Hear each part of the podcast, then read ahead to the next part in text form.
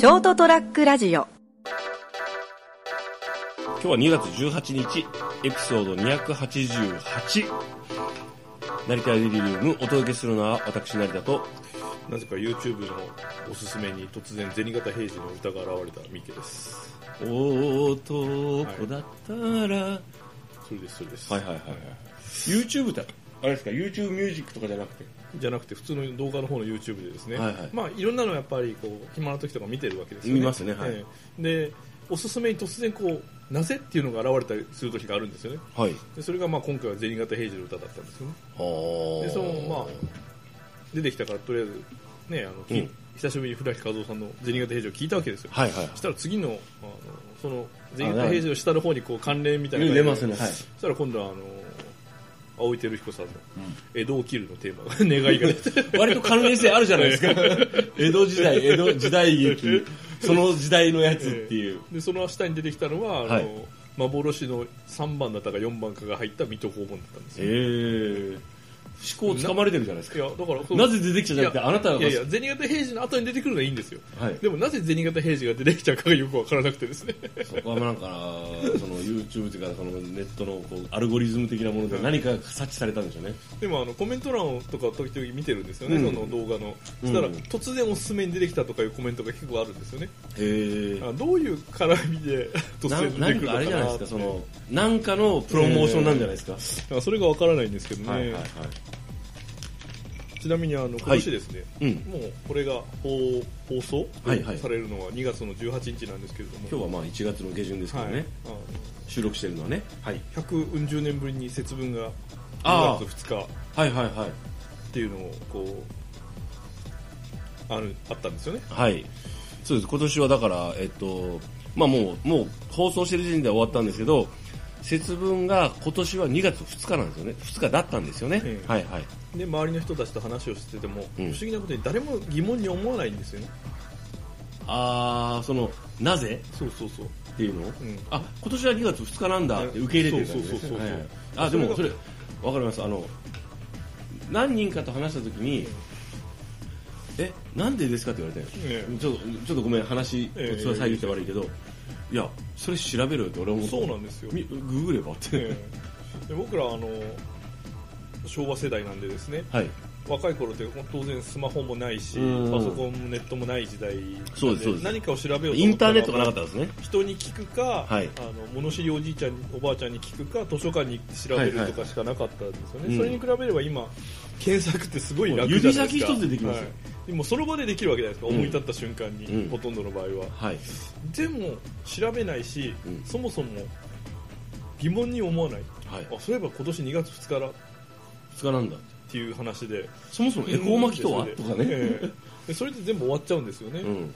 でまああの今出た恵方巻きなんかも、はい。今もう毎年の行事になってるからなんか当たり前みたいになってるけども、でも俺たち小、その、その、のう俺たちぐらいの世代は、ええ。昔はなかったですよ恵方巻きってなんか突然言い出したなって。ええうん。でまして120何年ぶりって言われてる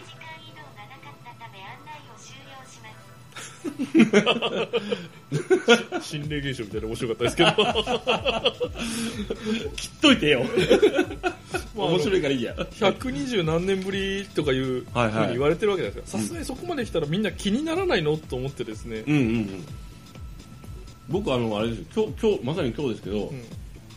そのなその言われたんですよ。昼のその会社のその中礼で今年はねあの2月2日が節分なんでとかいう話をしてたのよ。そしたら誰かがなんかえそれそなんでそうなってるんですかみたいなこと言うけん調べるよと思ったけどあの俺も詳しくは知らない、えなんかまあどうでもいいんでただ言ったのがあのこのこう節分とかもそうですけど土用の牛とかもそうですけど、古いねあの季節あの木木にせ気分の木に節分の節ね、えはいとか中国の暦とかねそういうものをベースにしてるんであのウルー年とかと同じでこうなんなんていうのこうちょその調整ですね。うん調整とかついつま合わせるためにあのそういう風になる時があるんだよねっていうのをざっくり言ったんですよね、そしたらああなるほどって言ってたけど信じるなよと思ったもう俺が今言ったのはなんかあの今日なんで晴れてるんですか？うん雨が降ってないからね同じぐらいのことしか言ってねえよと思って。でも実はその通りなんですよねほぼ。まあまあまあまあまあで実節分が早いわけじゃなくて、うん。今年は立春が1日早いんですよね、うん。だから、えー節分が1日早くなるんですよね、そうそうそう。えっとだからえっと24季節だったっけ？節気さ節気か。ごめんごめん。そういうのがあるじゃないですか、はい。でそういうのがなんとなくあるのは知ってるじゃないですか、だからなんとなくそういうものがあってそういうことがあるっていうレベルでしか知らないんですよ僕はね、もちろんあのじゃあこれを知ってたからといってなんかその得意になることがあるかとかですね。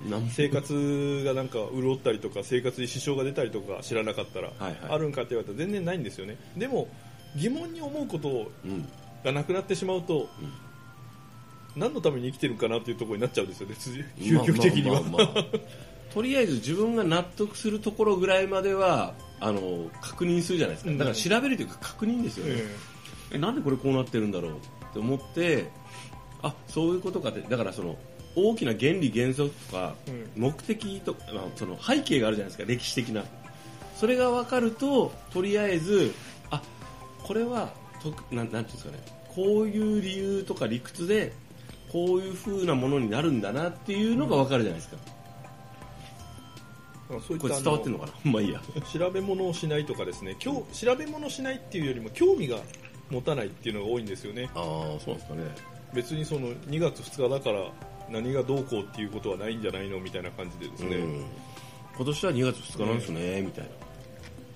でもですね大体あのまあそれがいいか悪いかは別としてですね、はいはい。立場が高い人間って、うん。いろんなことにやっぱ興味を持ってるんですよね見てると、まあそうですね、うんそれが得意になるとかならないとかじゃなくて自分の知識を広げて何かの役に立つ可能性もあるとかですね。まあそうですねそんな感じでこうあの気になったことはどんどんどんどんやっぱり調べたりして吸収していってるんですよね、だからそそうなるとこうあの原理原則が分かったりするしですね、仕事の幅も人間の生活の幅も広がる可能性が出てくるんですよね。可能性は出てきますね、あのはい。であのよく言うじゃないですかその、えー、と弱肉強食ではなくて、うん。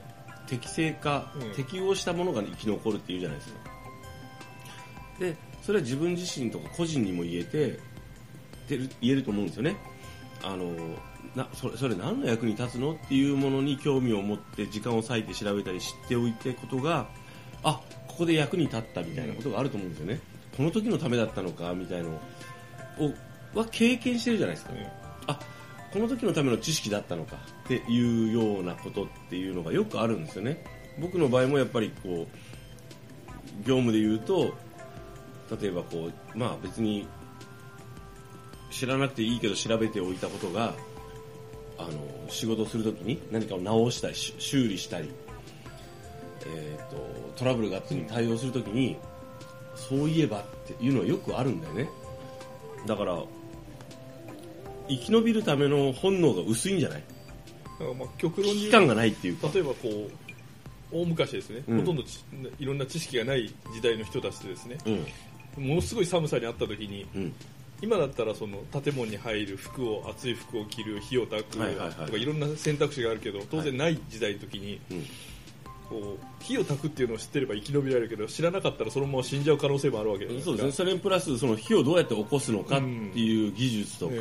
を身につけてるかってことでしょ、だからし知らないことがお結局生きてる間って短いですから、うん。知らないことの方が圧倒的に多いわけですから、うん。知るチャンスがあったらいろんなことを知ってる方が楽しいんじゃないかなと俺は思うんだけど、まあ。そういう話をしてるとみんなうんうんみたいな感じで見られたんであなんか俺変わってんのかなとか思いながら。右さん変わってるんですけど、あの それがもう本当なんですけど、ただ僕あの最外最最近ですねあの読んでる本であの山賊ダイアリーっていう漫画があるんですよ。はい。でそれはその主人公の方がえっ、と地元に帰って漁師の免許を取る。でいろんなさばいジェスチャーでやりましたけど、ん。誰にも見えてないから多分今魚を取る方の漁師かあー。の鉄砲を撃つ方の漁師か絶対伝わってない。狩猟免許を取るんですよね。であのこう罠を仕掛けたり、まあ、あの狩猟免許で銃を買え買えるんですけど、まあ、その空気銃なんてね、はい。ちょっと強い。そういったのを駆使したりとかしてあのイノシシなり鹿なりとかいろんなものを取ったりしてこうそれをこうあの日記形式とはちょっと違うんですけどあの実際にこういうことがあったみたいなやつを書く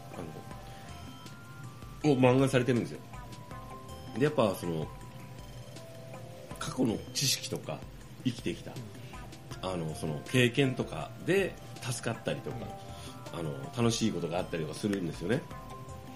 であのやっぱそれを読んでるとあ俺は無理だなと思ったけどあの なんていうんですかねそのそそ備えておくうん。とかなんとなくがっつりじゃなくて経験そのなんか習慣として生き延びるためにあの学んでおいたりとか準備したりするっていうのはすごい重要なんだなと思いました。もちろんその自分自身もそのできてないことはたくさんあるんですけどそれでもなんとなくこうこれはまあ資格取ったりすることもそうですよね。あのやばいな。って前も言ったけどその現状維持をするためにはあの日々努力しないと現状が維持できない、そうですね。どんどんどんどん落ちていくんですね、うん、そう。本当は落ちていくのと新しいことが周りにいっぱい発生するんで。うん。なんか別にその何でもかんでも調べろってわけじゃないんですけど、はい。調べるっていうことでも疑問に持ってほしいなと思ってうん部下の人たちに話をしたんですよね、うん。あの親と思ったらちょっと確認し確認作業をしていかないと事実とか現実とかをしていかないとアップデートできなくなるんですよね、あの分かりやすいから言うけどスマホもそうだけどアップデートしないと使えなくなるんですよ。そうですよね。認識とか世間に対する認識とか自分でもあるようにあの暮らしてるとえ何それ？みたいな。全く知らなかったみたいなことがあるじゃないですか。だから今だったらた例えば生きてたら例えばなんか見たい映画とか、うん。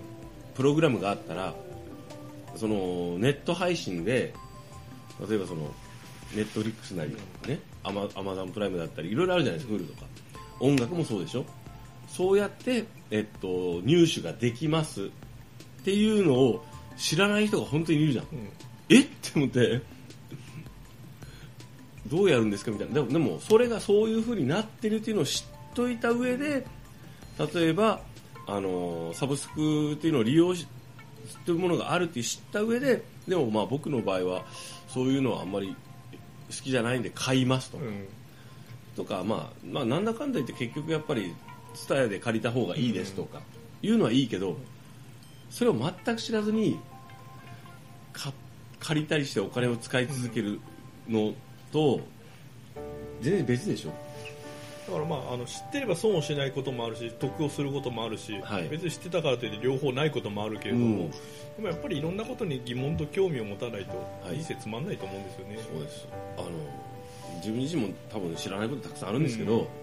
あのアップデートしないとあの例えばこう社会状況とかもそうですよね、日本っていうのは今国がどういうぐらいのどれぐらいのポジションなのか？他の国も含めて世界情勢がだから勘違いでもいいよ。自分が分かる範囲で調べて認識を変えていくいかないとあのとんでもない勘違いしたことを言うことになってしまうっていうジェンダーの問題もそうですけどあの追いつこうという意識がないと少なくともあのとんでもない勘違いをしてしまうことがしてしてとんでもない勘違いをして言ってはいけないことを言ってしまうようなことになるよ。でそれによって関係性をもうとか社会性を失うことがあるんだよっていうことですよね。まあ、生きづらくなりましたね。はい。ただまあ例えばコンプラがどうこうとかあの昔と比べてこんなこういうことがやかましくなったから言えなくなったんだよみたいなことを言う人がいるんですけどそれはあんたが今まであの誰かをきずーっと踏みつけてきたことなんだよっていう。そうなんですよ。別に今だからダメなんです昔からダメだったけど、うん。それをあの規制することができてなかっただけであって昔もダメなのはダメなんでそう。昔からアウトなんだけど それが昔はゆあのなんとなく OK になってたんだよって。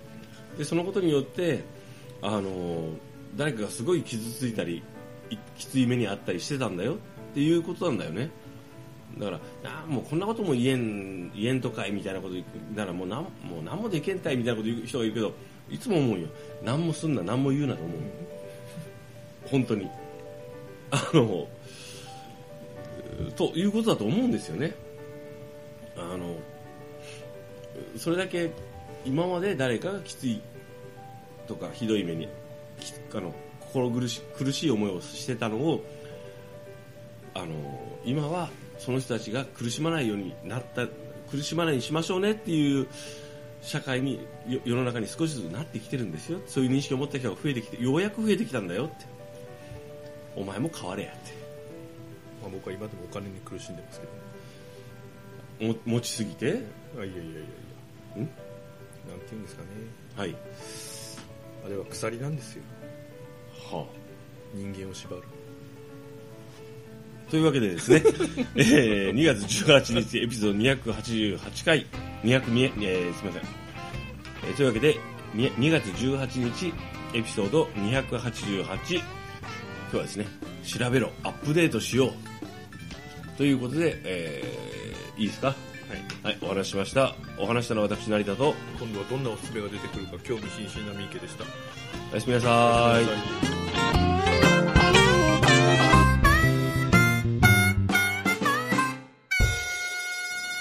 ST-radio.com ショートトラックラジオ